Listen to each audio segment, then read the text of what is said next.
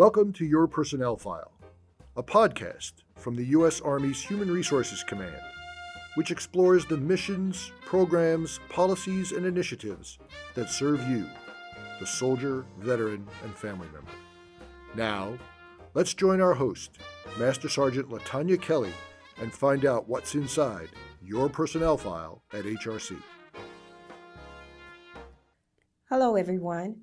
I'm Master Sergeant Latanya Kelly, and on this edition of Your Personnel File, we're talking about HRC's enlisted promotions and new changes to the Order of Merit list and temporary promotions that impact junior and senior enlisted soldiers across the Army. Now, let's find out about enlisted promotions.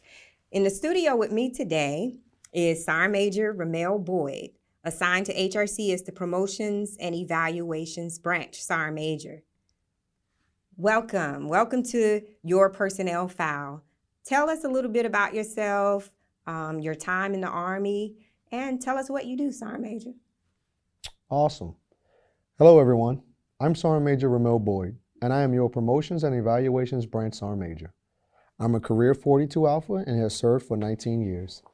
I started serving as a Promotions and Evaluations Branch Sergeant Major on July 6th, and I'm excited to be here. Well, again, welcome. We're glad that you're here. So let's jump right into the topic of enlisted promotions. So starting on January the 1st, what are some of the changes that will take place and impact the Order of Merit list and temporary promotions for soldiers? There are a lot of changes that are going to happen on January 2022. Effective with the January 2022 promotion month, the Army will select regular Army and United States Army Reserve, Active Guard Reserve, non-commissioned officer for promotion to sergeant through sergeant major based on their Order of Merit list, OML standing, or awarded promotion points without regard to completion of the professional military education, or PME. All other eligibility requirements, to include completion of the appropriate level of distributed learning course, must be otherwise met. Okay, so you're right. Those are a lot of changes being implemented.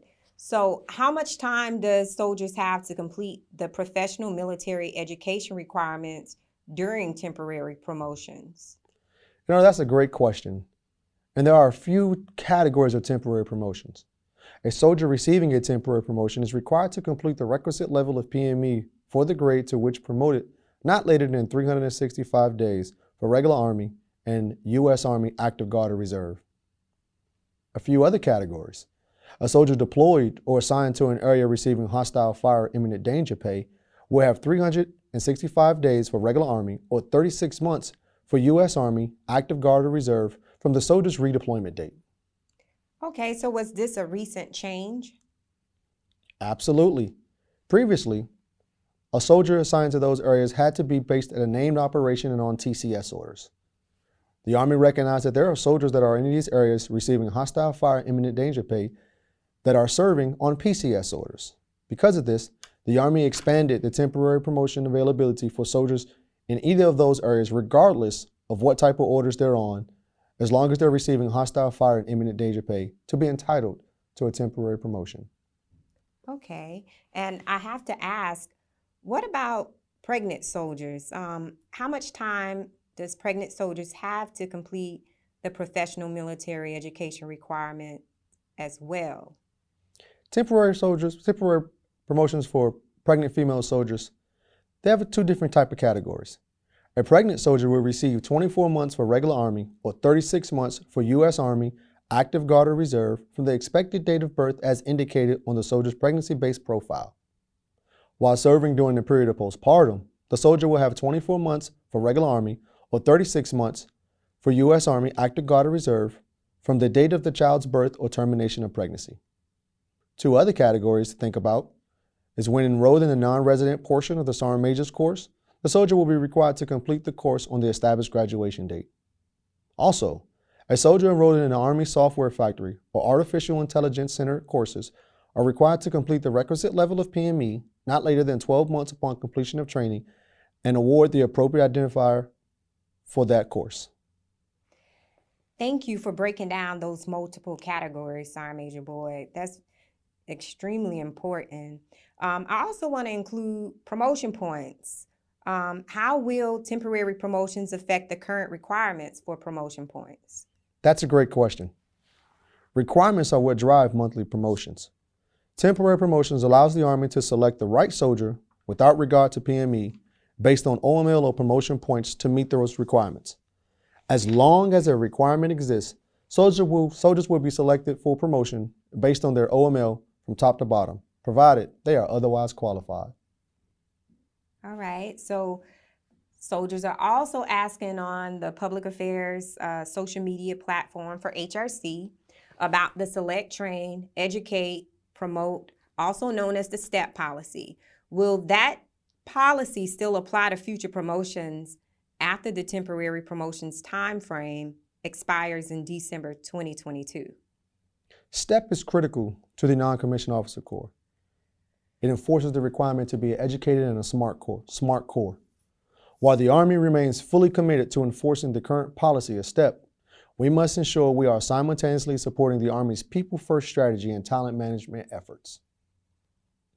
All right, so that's good to know. I know a lot of soldiers were curious about the STEP policy and program. So what happens if a soldier does not complete the PME in a specified time based on their temporary promotion category? This is extremely important and a very critical aspect of the temporary promotion piece that soldiers need to understand.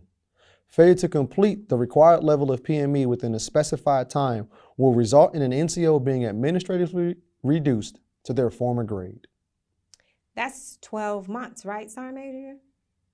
Absolutely, provided it is a temporary promotion based on postpartum or pregnancy, or a sergeant major in a non-resident course, or an artificial intelligence software factory soldiers. Thank you for explaining that, Sergeant Major.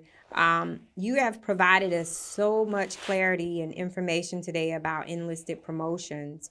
What are your parting thoughts you would like to leave the listeners with today?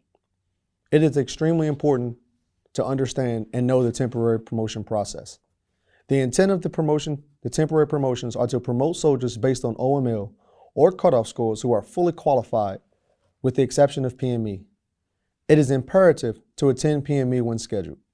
Maintaining your eligibility is key. Those soldiers who have been afforded an opportunity to train and no-showed their PME do not qualify for promotion. All right, so that is all we have on enlisted promotions today. Sergeant Major Boyd, thank you. Thank you so much for taking the time to educate us about enlisted promotions again and its importance to the entire Army. If you, our audience, have additional questions, go to www.hrc.army.mil or call 1-888-ARMY-HRC. That's 1-888-276-9472. If you like this podcast, follow us on Divots. That Divots is spelled Delta Victor India Delta Sierra, or you can find us on iTunes as well as Google. I'm Master Sergeant Latanya Kelly, and I hope you come back for the next episode of Your Personnel File. Your Personnel File is a monthly podcast brought to you by the U.S. Army Human Resources Command Public Affairs Office located at Fort Knox. Today's episode was hosted, written, and produced by Master Sergeant Latanya Kelly with support from the HRC Public Affairs Office. Our audio technician was Hyang Goh and visual imagery courtesy of Staff Sergeant Benjamin Shaw.